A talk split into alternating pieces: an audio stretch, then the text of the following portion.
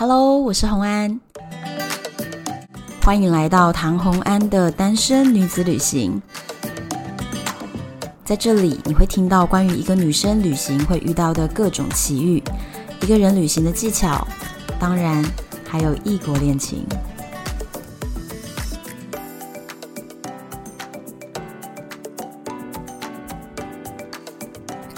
今天的主题是我的古巴情人。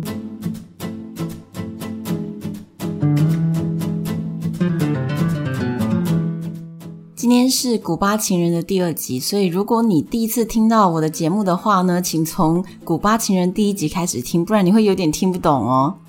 那上一集讲到，在他传了好多好多讯息给我之后，我决定要再次回到古巴。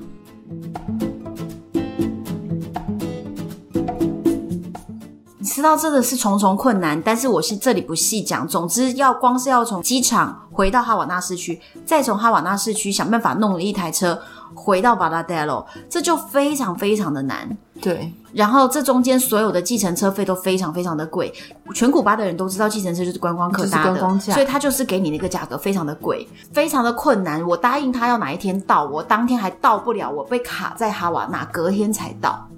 太难了，这个，因为他帮我订了一间民宿，那间民宿其实就是他姑姑开的，就在他的房子的隔壁，所以我跟他住的地方就隔着花园，隔一道门，那是不是很奇怪？为什么不住他家？对啊，古巴的规定就是私人的房子不可以给观光客住。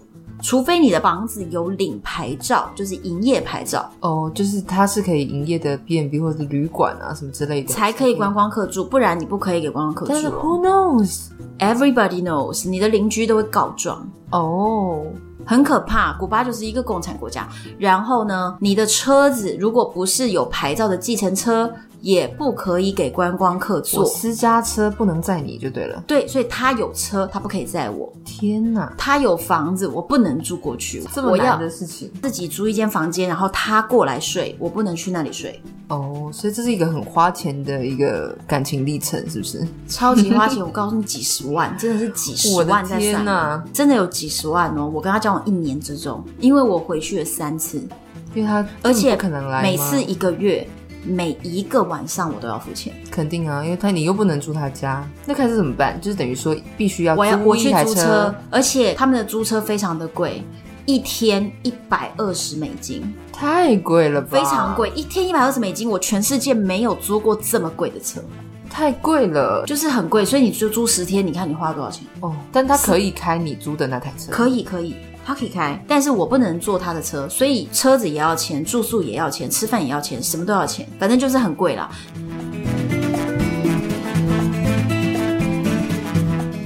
回去的那一天，我走进了那一间民宿，然后我就说：“Hi, it's Anne，呃，Kenny 帮我订的房。”他就说：“OK，Kenny，Kenny，就是反正那个老妈妈她英文不太好，所以她就有回答说：‘OK，Kenny，Kenny。’我说：‘Where is Kenny？’ 他就说：‘OK，Kenny，come，Kenny，come。’那我就先进了房间。嗯，就 Kenny 来之后，他一敲门，我看到他的时候，他全身都是汗，就是他冲过来的。嗯，然后他冲过来以后。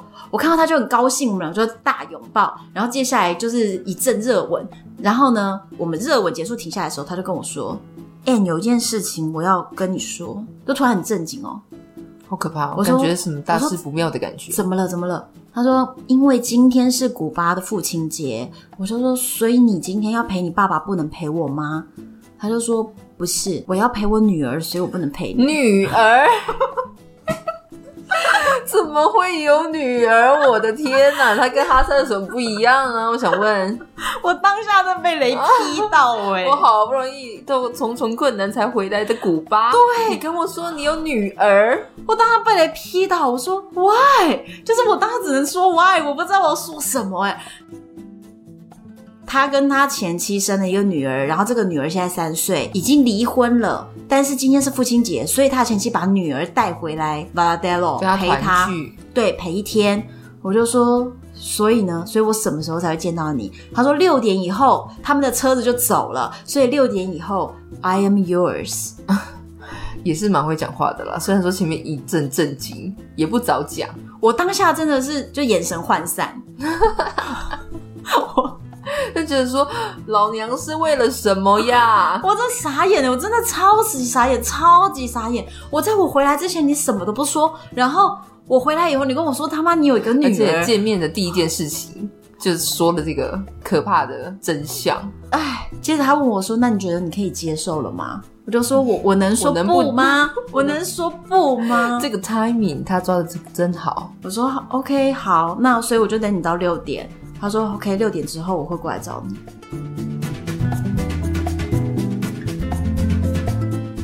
我们的约会都是要算时间的，这是几点几点之后，几点几点。我告诉你。不止这样，我后来回去的三个月的每一天都是这样的，都是这样的。你回去了三个月吗？我去了三次，每次一个月，就是为了要陪你的古巴情人。对，因为每次都是约时间的，他不能有一个完整的陪你的时间，因为他需要赚钱，他需要付房贷。那你可以去那个帆船上面陪他吗？不能，也不能。因为这样他会被开除啊！你觉得你交了一个国外男友，你上班你可以带国外男友来上班吗？但不能啊！所以我永远都在等他，永远都在等，也是很辛苦。很辛苦，我觉得这个交往是很辛苦的，我永远都在等他，永远。但是你回到台湾的话，其实联络也没有那么方便。对，所以常常两三天联络不上，然后再来是真的，因为网络不是很稳定，所以有时候联络不上，我真的要打给他。我告诉你，我查遍了所有的所有的网络电话，比如说大家知道的 Skype，嗯，另外还有一些 App 之类似，嗯、有时有网络打电话的，嗯，全部都不能打给古巴。所以你知道我要打什么吗？神秘的地方，我要怎么打电话？就像我们上个世纪什么零零多少多少那种，就是国码，你要打一个国，真的是一个越洋电话，就是越洋电话。所以我曾经那一个月打了三通电话给他，我那个月就付了快要三千块吧。天，真的很贵，是一个高成本的恋爱，真的很砸钱，就是个钱坑。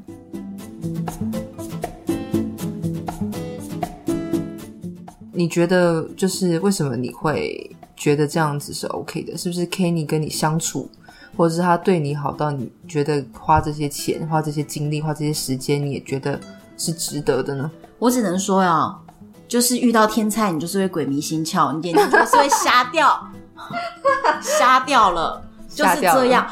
我从很小的时候，我的水性就非常好，所以我很爱玩水。可是不知为何啊，一直以来我所交往的每一个男朋友都不按水性，就是永远那个在海边脚只要稍微踩不到地，就会说太深了，太深了，我们回岸边一点。我就超火大，我就想脚踩不到地才是游泳的开始啊！就是我正想往深处游的时候，他们就会叫我往回走，所以每次都搞得我很愤怒。所以刚好他是一个可以在水中把你举起的人。对，我从来找不到一个可以陪我玩海的玩伴呢，他当然真的很帅。大家如果看了照片什么，你会知道他真的就是我心中认为就是我的天菜型。然后他又可以陪着我玩海，然后又有阳光笑容，然后又讲西班牙文，非常性感，就是一个这样子的天菜型。嗯，真的是谁遇到他不晕船？对，不是你告诉我，如果你遇到他呢，就肯定也是这样子了。真的吗？但是基本上回来应该不太有什么联络，因为我就是一个很务实的人，我就觉得这样太累了。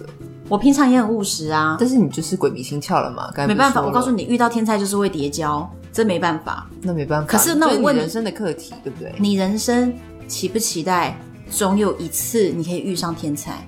还是你希望你这辈子都不要受感情伤害，所以你一辈子你都不要遇一个天才，你都不要遇过？我不觉得，我觉得还是要遇到天才的，对嘛？而且遇到天才的话，你肯定那时候你要好好把握，对嘛？就是要鬼迷心窍，对，你就当做不虚此生就好了。对啊，你至少你还跟天才交往过，对不对？我跟你说，我要跟大家分享一个，我今天才在 FB 上面看到几句诗。那几句诗呢，让我觉得讲得太有道理。跟我们的 Kenny 有关吗？不要离题了哦。有关有关，跟我们现在讲的东西有关。我觉得他讲得特别特别的好。这个诗呢，作者是潘柏林哈。这个诗短短的，我来念。他说：“恨一个人就专心恨他，不要去想过往；爱一个人就专心爱他，不要去想未来。”对，好一个不要去想未来。我跟你讲就是这样，你遇到天才，请你好好的爱他当下，不要去想未来，因为真的没有未来，真的没有未来。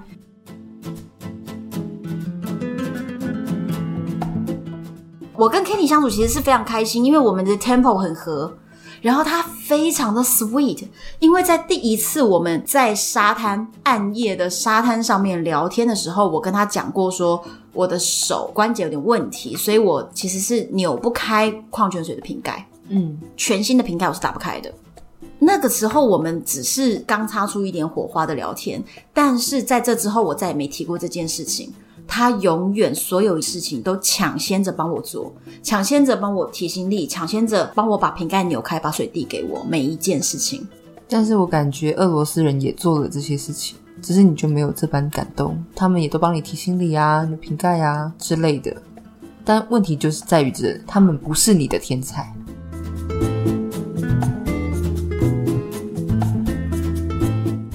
Kenny 跟我的 tempo 很合，例如我们后来一起在古巴环古巴开车自驾玩了十几天，嗯，那在这十几天当中，我们其实是非常默契的。比如说他开车，我去弄东西，我去 check out，我们做任何事情，其实我们有很多时候我们不需要沟通，不用讲话哦，嗯，我们就有默契，就是他做什么我做什么，就毕竟他也是个聪明人嘛，我们两个是非常有默契的。像哈三就是常常要我吼他嘛，记不记得上一集的故事？就是明明应该要把声音关小声的时候，他就会给你把音乐开到最大声，就是搞到你发怒。但是 Kenny 跟我就是往往我们想的就是一致的，所以我们其实相处起来是非常非常相合的 tempo，嗯，然后我们一起玩海。我跟你讲，我为了他啊，那一次回来以后，我马上去考了自由潜水的执照，嗯，就是为了我之后可以回去跟他环岛自由潜水。你看，你要去做的一件事情的时候，什么的动力呢？就是爱情。所以我跟你说嘛，遇到天才是必要的呀，就推动你人生前进的力量。本来我为了可以跟他一起在水下十米，可以去悠游，然后看海底。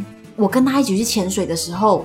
有一种非常强大的安全感，就是我知道不是非常厉害，但我知道不论我在海底怎么样，他永远可以把我丢上岸，对，把我丢回帆船上，他一定可以的。他的技术非常非常好，嗯，他有水肺执照，有自由潜水执照，又是水底摄影师，对，所以其实我跟他在这方面 tempo 特别特别合，然后他还蛮照顾我的，嗯，所以这也不算是一个一时晕船咯，只是你们的个性还是有一些合的地方。是有的啊，但是也是有别的困扰，比如说距离真的是一个很大的因素，还有就是他们网络不好。我觉得如果说网络这件事解决了，也许你们可以维持更长时间，会不会？我觉得不会，也不会吗？我觉得不会，你知道为什么？他的个性有一些主要最关键最关键的问题哦，嗯，这个问题存在于所有的异国恋当中，嗯，就是价值观，价值观。你不是说你们的整体？我们的 tempo 是一致的，但是钱的问题，他已经赚的比当地人还多，但无论如何比我少。比如说呢，他为了要能够争取女儿的赡养权，嗯，那他女儿如果要能够回去他那边住的话，他必须要房子有一间房间是独立房间给女儿的，女儿房就对了，对，一定要这样。那但是他原本的房子并没有办法多一间，所以他去贷款去多盖一间出来，为了给他女儿有那个房间，他才能争取他女儿回来住。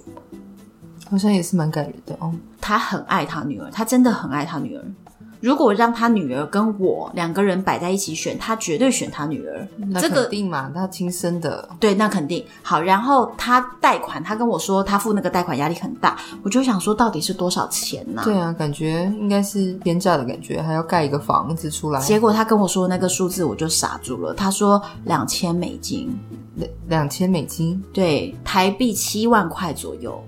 哎，但对他来讲也是很多嘛。你看他，我当下真的是愣到有一点，就是不知怎怎怎么做表情。哎，我当下真的想说，七万有很多吗？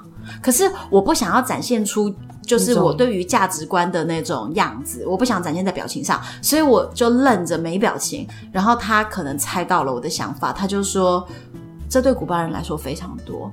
我就说。Yes, yes，对对对对，就是我就赶快赞同他的，是可以理解的一件事情啊。那未来生活会有一点困难。其实这中间我是有很多价值观的纠结，就是呢，老实说，七万如果造成你这么大的辛苦，我可以马上给你。就是如果你你是我的爱人，你是我的另一半，我要跟你一起走下去的话，我可以把这七万还了。但是我没有做这件事，你知道为什么吗？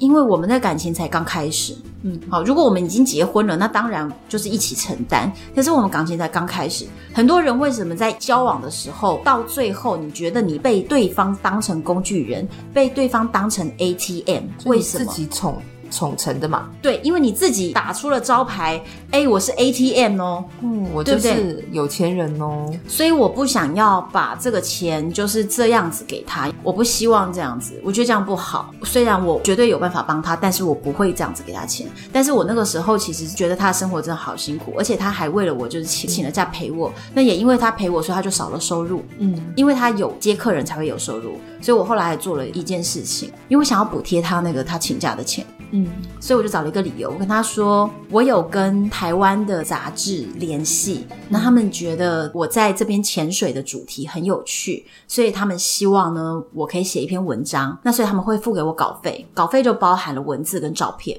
嗯，照片的部分也有照片的费用，但是我没有海里漂亮的照片，我就说，但是要拍我，我会直接把那个杂志社给的照片的拍摄费用直接给你。一百美金，嗯，一百美金其实也才三千块，但对他来讲已经算是非常多了，十倍的价格了嘛。对，我就用这样的理由，然后他真的再带我去拍了一次，我让他觉得那是他赚到的。当然对我来说，那是很美好的回忆，也是很辛苦哦。如果说价值观不同，跟地域性不同，然后他们要这么辛苦去达成一个你觉得很简单的事情，这样子久而久之相处起来，还是会有一点问题，就是落差太大了。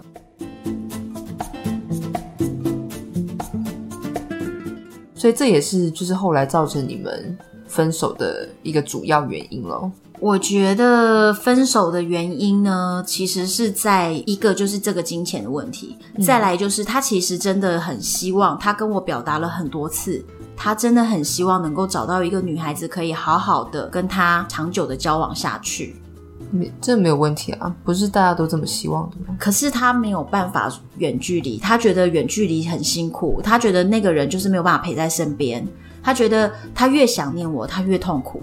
嗯，那他常常问我说：“我什么时候回去？”他觉得最无力的时候是他很想要见我，他却无能为力，他只能说一句话，就叫做“你什么时候能回来？”他他完全没办法做任何努力在这方面，所以他对于他自己的无能为力觉得非常的痛苦，觉得很生气，他气他自己。但是老实说，我也很诚实的讲，古巴的食物真的太难吃了。我没有办法一直回去，我回去，我那一年，只有回去，你回去三次已经很多了，真的已经很多了。你知道坐飞机到古巴要飞三十五个小时，欸，诶对啊，来回就是七十个小时。对，坐在飞机上，你知道我每次回去坐那个飞机，我真的都是半条命，真的好累好累，好不容易去到那边，可是每天其实最大部分的时间我是在等待。但是他没有空啊，他一年四季一天到晚都泡在水里头，他哪有办法陪你玩嘛？你回去他有多少时间可以陪你玩嘛？因为他还是要去上班，他不上班他就没有收入，所以你去的时间一定要长嘛，一定要一个月。你去一个礼拜，就是你可能等到他只有两天。对，那我去一个月这么长时间，但是也超过一半以上的时间，我还是在等待。嗯，因为他每天就是下班还要忙。你看他第一次跟我见面，在交光碟片给我是晚上八点，有多少的客人是晚上才要交光碟片？那他回到家来看我的时候，都十点喽，晚上九点十点，常常是这样的。讲话讲一两个小时，然后就睡觉了。隔天早上就是七点起床，就出门，完全时间是一个交错的。所以我永远都在等待，诶，永远都在等待，这真的很辛苦。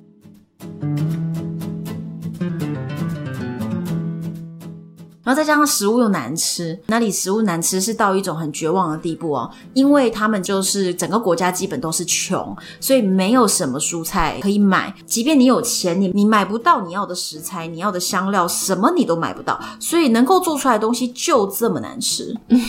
就这么难吃，就他已经把他所有的食材发挥到极致了。但如果就是这么难吃，有很多人他去古巴玩过，那你吃跟团的话，你就会说不会啊，古巴的龙虾很好吃啊，什么很好吃啊。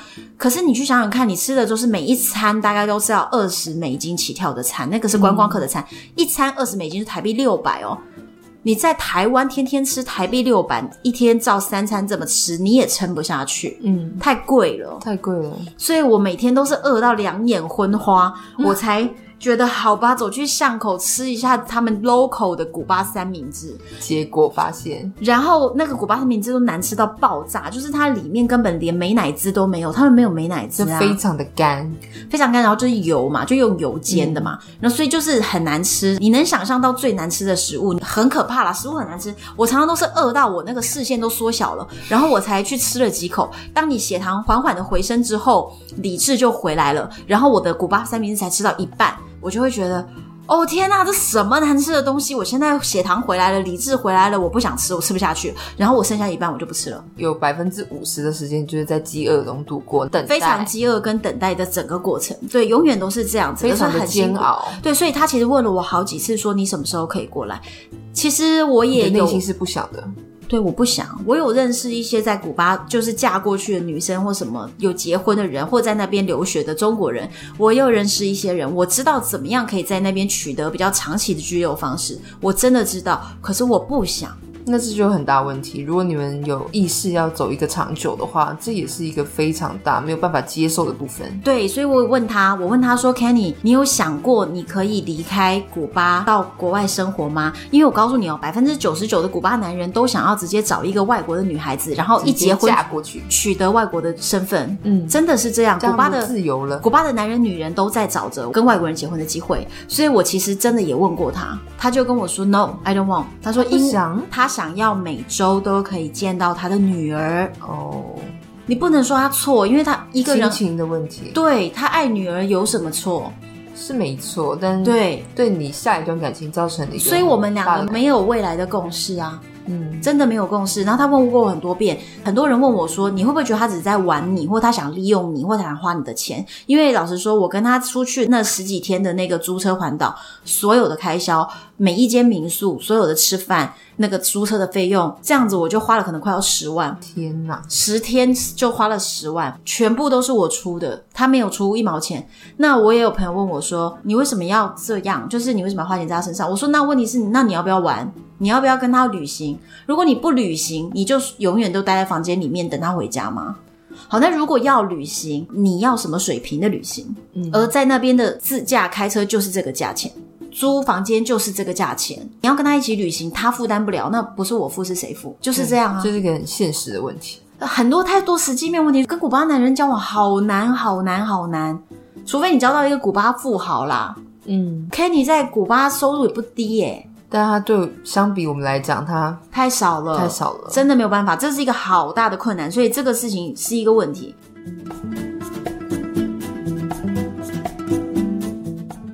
他个性上面也有一个小小的问题，是让我后来越来越有压力。嗯，所以其实，在最初最初我去古巴的时候，我每一次离开都会觉得好想回去，可是，在后面的两次离开的时候，其实竟然我有一种松一口气的心情。他什么样的想法，或是他什么样的观念，会造成你这种压力？他的个性就是因为他的出生真的。呃，十二岁的时候，他父母就离婚了。离婚以后，妈妈就回到了自己的家乡，嗯，所以剩下他跟爸爸和爸爸的家人住在 Valadello、嗯，那在古巴呢，交通工具是很贵的，所以呢，他妈妈离开了以后就很少回来。所以他在一直长到三十二岁，他十二岁到三十二岁这二十年之间，可能跟妈妈只见过三次面，太少了吧？非常少，非常少，所以跟妈妈非常的不熟悉，属于是一个单亲状态。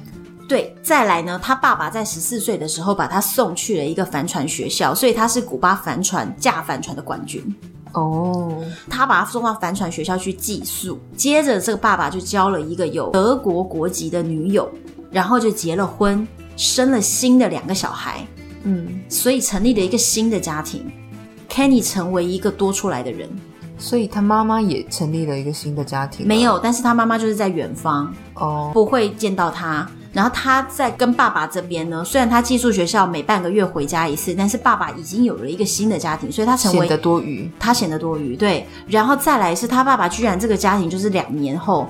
他爸爸直接就带着新的老婆、新的小孩，直接移民德国。爸爸走人了，把房子留给他。他才十六岁，然后就把他丢在这儿了，就这样。自己一个人丢在这里。对，所以他就跟着他的舅舅、姑姑，就是爸爸这边的亲戚，住在隔壁。我是开民宿的，他们对，就住在隔壁。家中的长辈就是姑姑，很照顾他。然后他就一个人从十六岁长到这么大。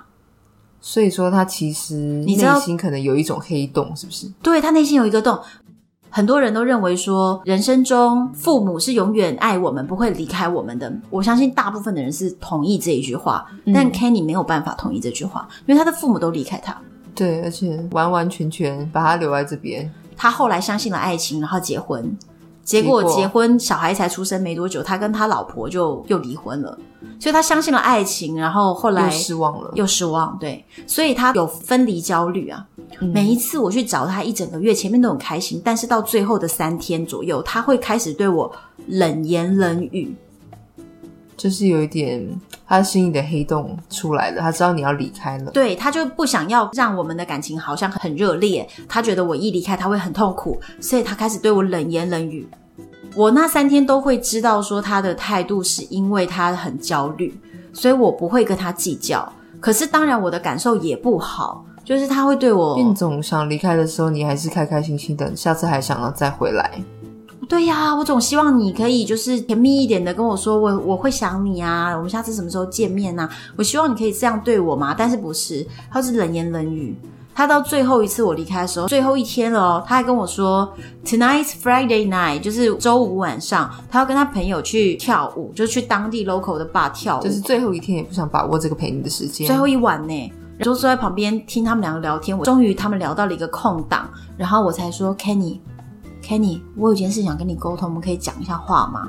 今天是我留在这边最后一个晚上，你可以不要去玩吗？你可以陪我吗？他就说，可是我就想要去玩呐、我说，你可以陪我吗？我当下其实是鼓起勇气讲这句话，因为他的脾气是一种很强势的个性。你也知道我已经够强势了，他比我还强势，所以每一次当他情绪不好的时候，其实我就是比较隐忍、隐忍、对退让，对。所以我，我我当下其实是鼓起勇气，就是眼神看着他，就是大家在比谁先眨眼这样。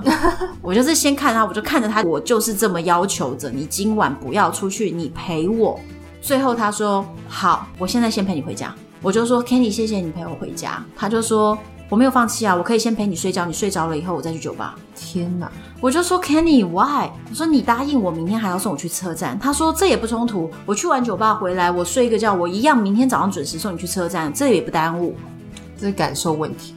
对，我说 Kenny，你为什么不能留在我旁边？如果我睡觉睡到一半，我醒过来看到你不在旁边，我会有点睡不着。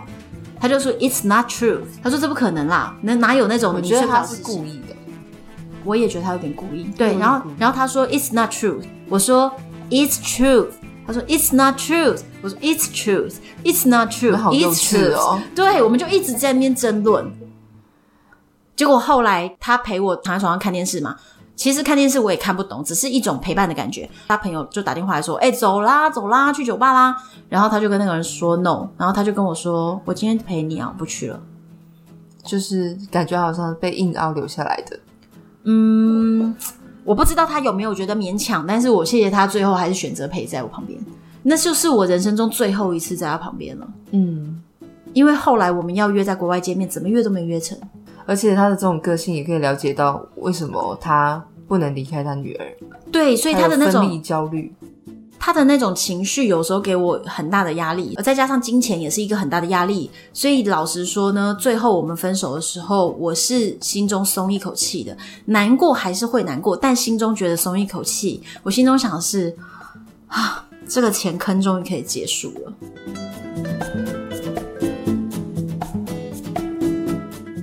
分手是怎么样说的呢？你们是属于没有说就分手了，还是说不是？我跟你讲，分手简直就是个罗生门呐、啊！罗生门。其实我们在中间就是有一长段时间，后来有一整年没有见到面，是因为我们一直说要在海外见面，可是他的签证一直办不下来。嗯，然后中间甚至有一段，他有一天跟我说：“哎、欸，我们可以 take rest 吗？I I want we can take rest。”什么意思啊？休息一阵子的意思是分手嘛？因为很多男生分手又不讲清楚嘛，对啊，所以我以为是分手了。结果我呢，我隔天就刚好生病，然后我去看医生。然后看医生的时候，医生又跟我说我这个状态不太好，所以我当下其实心情很沮丧。医生就说你要保持心情好，你才会抵抗力比较好啊什么的。嗯、我当场直接在诊间爆哭，我没有我没有哭，但是我就跟医生说，男友就要跟我分手啊，我有什么办法呢？然后还跟医生抱怨，对，医生就这样噗嗤一下。笑。医生就是没在给我客气，就给我笑出来。接着我出来以后，我就觉得很沮丧，我就传讯息，我说 Kenny，我不知道你还会不会回我讯息。可是我刚刚去看医生，然后医生跟我说怎么样怎么样，我就传讯息给他，他秒回。他问我说：“你怎么了？你发生什么事情？”诶，他不是昨天才说他要休息一下吗？我们原本是天天联络，后来变成三天联络，四天联络一次。我就理解说：“OK，好吧。”所以休息一下是四天联络一次。嗯。然后后来隔了半年，后来他又开始亲密起来了，baby 什么什么这样子的。哦，所以他的感情是可以休息一下的，只是我们不理解。他给我的理由都是跟我说，他越想念我，他觉得越痛苦，他越无力感。嗯，他想要把这个距离拉开，他不要那么想念我，嗯，以免他觉得痛苦。感觉也是一个蛮合理的理由。我当下是接受了，因为我可以理解，只能接受啊，不然你还能怎么样？对，而且重点是我也不愿意再回去古巴，所以我也不能说他自私。事实上，我也自私，因为我不想回去古巴。所以你们同时都在想，慢慢的也没有，就是撑着，因为你对对方也是有感情，就撑着。所以其实这样撑也是辛苦。结果呢，后来我们感情又热起来以后，我就说那我们去见面，我想办法帮你办到你的欧洲的申根签证。他们还需要做欧洲申根签证，嗯、那我们是免签。嗯、我们说我们约在德国见面，或是约在希腊见面，我们去租帆船，我们就讲了这些东西，讲了这些计划，然后弄那个签证，然后签证送出去，钱哦，听起来。That's right、嗯。然后呢，弄了这个东西之后呢，我们想办法要在等签证的时候等了一个月。他就说一个月之后一定会有答案，就是最慢那一天会告诉你你拿到签证或没有拿到。然后在拿到签证的前一周，他的情绪已经到了一个非常紧绷的高点，因为他说我不知道我现在脑袋空下来的时候应该想什么。我要想着我要即将去欧洲与你见面，还是我要想着我不能去？为什么呢？因为他很怕说他期待了太多，然后到最后没有拿到签证，oh. 他会过度沮丧，所以他就不想要去想。他说他现在很紧绷，很紧绷，我就暂缓跟他联络，就是两天、三天联络一次就好。因为一联络就是要讨论这个签证，一讨论这个签证，他压力就很大。他好会预设立场哦。这就是他的心结嘛，真的是心结，他没有办法放轻松去面对这些事情可能发生的结果。对，所以我就想一想，我说好，我我就两三天没有跟他联络，然后接着我要再联络他的时候就联络不上了。这是故意还是？我不知道，从来没有这样过，从来没有，从来没有。即便当时他说要 take a rest 的时候，也没有联络不上过。所以我后来联络到第四天、第五天、第六天，我觉得很不对劲，因为古邦的网络也没有断网那么久过。嗯，我当下我就打了国际电话，打到他姑姑的民宿。哦，住他隔壁。他的手机吗？哦，对，我先打了一通，然后他的手机就挂掉了，就是按掉还是什么的，我搞不懂啦。结果我决定打他姑姑民宿，姑姑的英文很不好，嗯，所以有一点鸡同鸭讲。嗯，他说 Kenny，Kenny in Germany。啊！Uh? 我就说 Kenny is going to Germany。他说 No, Kenny in Germany。为什么？就 Kenny now, now Germany。我就想什么东西？听不太懂，为什么会这样子？我不知道 Kenny 到底是去了，已经去了，还是还没去，还是怎么样呢？我就问了很久，结果接着我说他给我一个 Kenny 的电话，我还一直理解不了。这个电话，因为国码是德国的号码，我说，啊、所以这是 Kenny 爸爸的电话吗？因为当时我们规划是说去德国会找他爸爸，嗯，那所以呢，他说 No No No，Kenny Kenny，我说所以是 Kenny 的电话，好，谢谢谢谢，挂掉以后我打过去，嗯，因为我真的是不知道那到底是什么人的电话，但是我只能打打看，嗯，结果是 Kenny 接电话。真的是 Kenny，他在德国。对，怎么不告诉你？你们约好的呀。对，他为什么不告诉我？你知道我当下其实真的是火冒三丈，这气急攻心，但是还是得忍耐，好好的说话。因为他比我强势，所以我只能就是忍住，就是压抑住我的怒火。然后我就说：“Hi Kenny，Kenny，it's me，it's Anne。”吓一跳吗？对，他愣住，然后他就说：“哦，Hi Anne。”我就说 Congratulations，恭喜你耶！你拿到了签证，而且你已经在德国了，好可怕哦！我，我还讲这句话，我跟你讲，我身边的朋友知道，对，我这已经是我这种心了，你知道吗？我这种时候只差没把我背后的刀拿出来了，真的。对，他刀已经拿在手上了吧？我，我超火的，我真的超火的。然后我接着就说，Kenny，为什么你拿到签证去了德国，你不告诉我？我还在替你担心，你拿不到签证。他就说：“哦，我没有告诉你，是因为这次来德国，我可能要决定把一整个月都陪家人，我可能不能陪你了。问题是怎么样，你都要说嘛。”对，那你告诉我呀。对啊，对，说呢？我就问他说：“那 Kenny，你还想跟我见面吗？”他说：“In Cuba, yes。”他说：“如果我们回古巴见面，那 yes。”我就说：“所以这一次欧洲你没有要跟我见面，是不是？”但前面规划了这么久是在干什么？对，你早说嘛，他就说你早说大家没事嘛。就他就说这次的欧洲没有，对，因为他改变计划了，他要跟家人见面。我说那好，那我另外问下一个问题：如果我回去古巴找你，你有假期可以陪我吗？因为你已经把一整年的年假假一个月请假去德国了，对，你都去德国了，你有假可以陪我吗？他就说 It depends，他说要看情况。这样子的回答就感觉他一把火，你对不对？心中真的一把火。然后接着我就耐着性子跟他说：“Kenny，我跟你解释一下，因为我去古巴已经好几次了，所以我去古巴我没有地方可以玩了，我很多地方都去过了。如果我要再回去，我只有一个理由，我就是为了你。所以如果你没有空陪我，我没有回去的理由。嗯，所以你可以告诉我到底发生了什么事吗？”他回答了吗？当下有人在跟他讲话，就是他旁边的人。嗯、他说：“哎、欸，我现在要出门，我可不可以晚一点跟你联络？”然后接下来隔了半个小时，我就收到了他的国他的德国电话，加入了 WhatsApp，嗯，然后跟我说话，一个蛮长的一篇。他说：“Anne，非常抱歉，我没有告诉你我来到德国是因为我已经 fall in love in another relationship。”我已经跟别人谈恋爱了，这什么东西？对，什么？为什么？猝不及防啊！这个东西就几天没联系耶。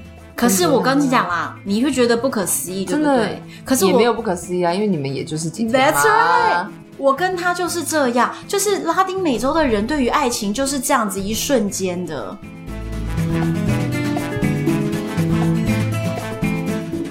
他其实跟一个台湾女生结婚，对他的身份没有太大的帮助，因为台湾对于外籍人士入籍也是重重的困难。对。可是如果他今天跟一个美国人交往，他跟一个德国人交往，他瞬间取得国籍耶。对。所以对他来说，利弊权衡之下，一翻两瞪眼啊，不需要考虑太久。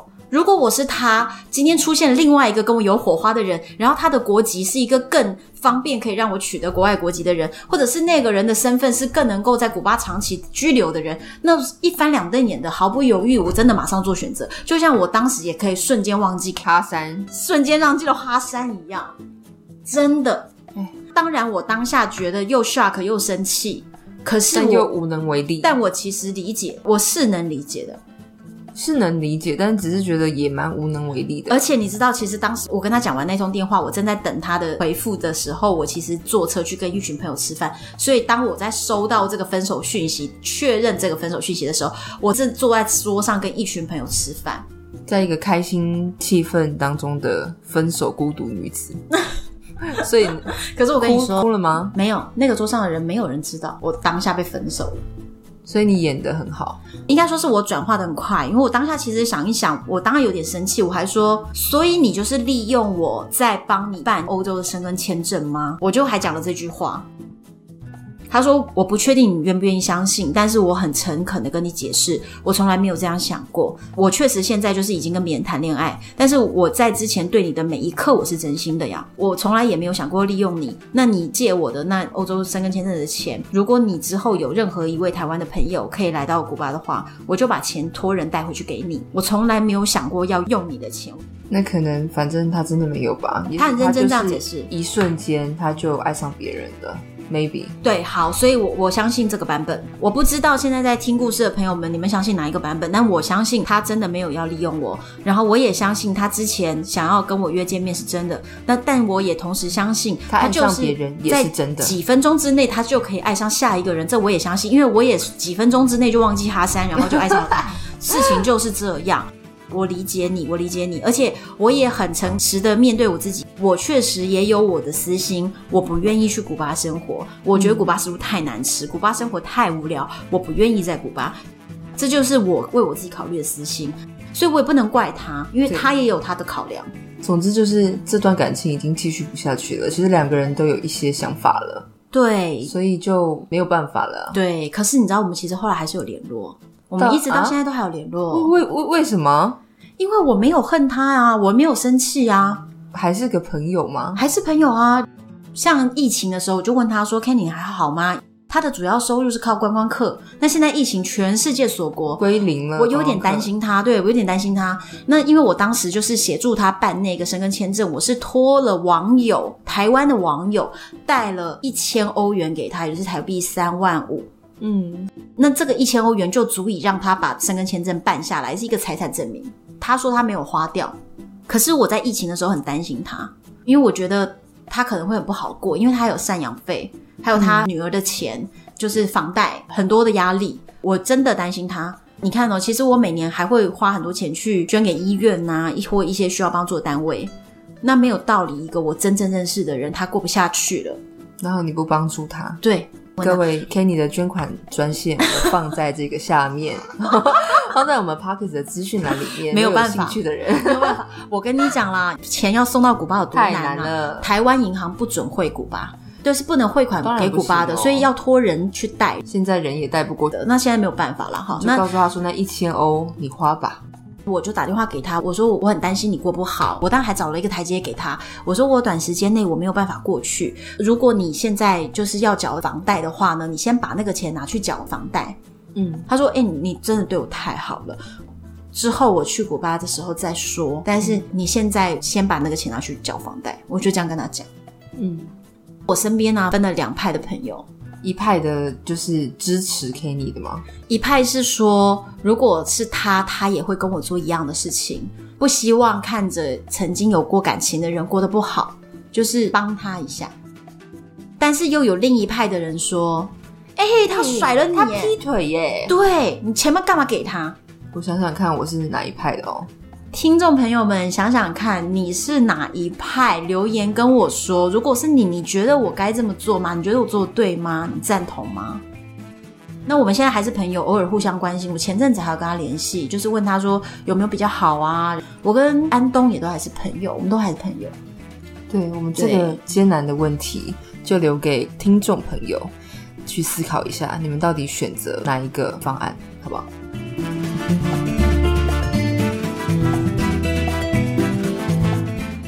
？Kenny 的艳遇故事到这边终于说完了，讲了两集，真的好多。但是我觉得也分析得蛮清楚的，毕竟异国恋真的没有那么简单。那不知道大家对于我在这段感情当中所做的一些决定，你们有什么想法呢？希望大家可以到唐红安的 FB 粉专留言跟我说哟，我都会亲自回复。谢谢收听这一集的单身女子旅行艳遇的单元。也希望大家可以帮我在 Apple Podcast 留下你的评价，敬请期待下一集。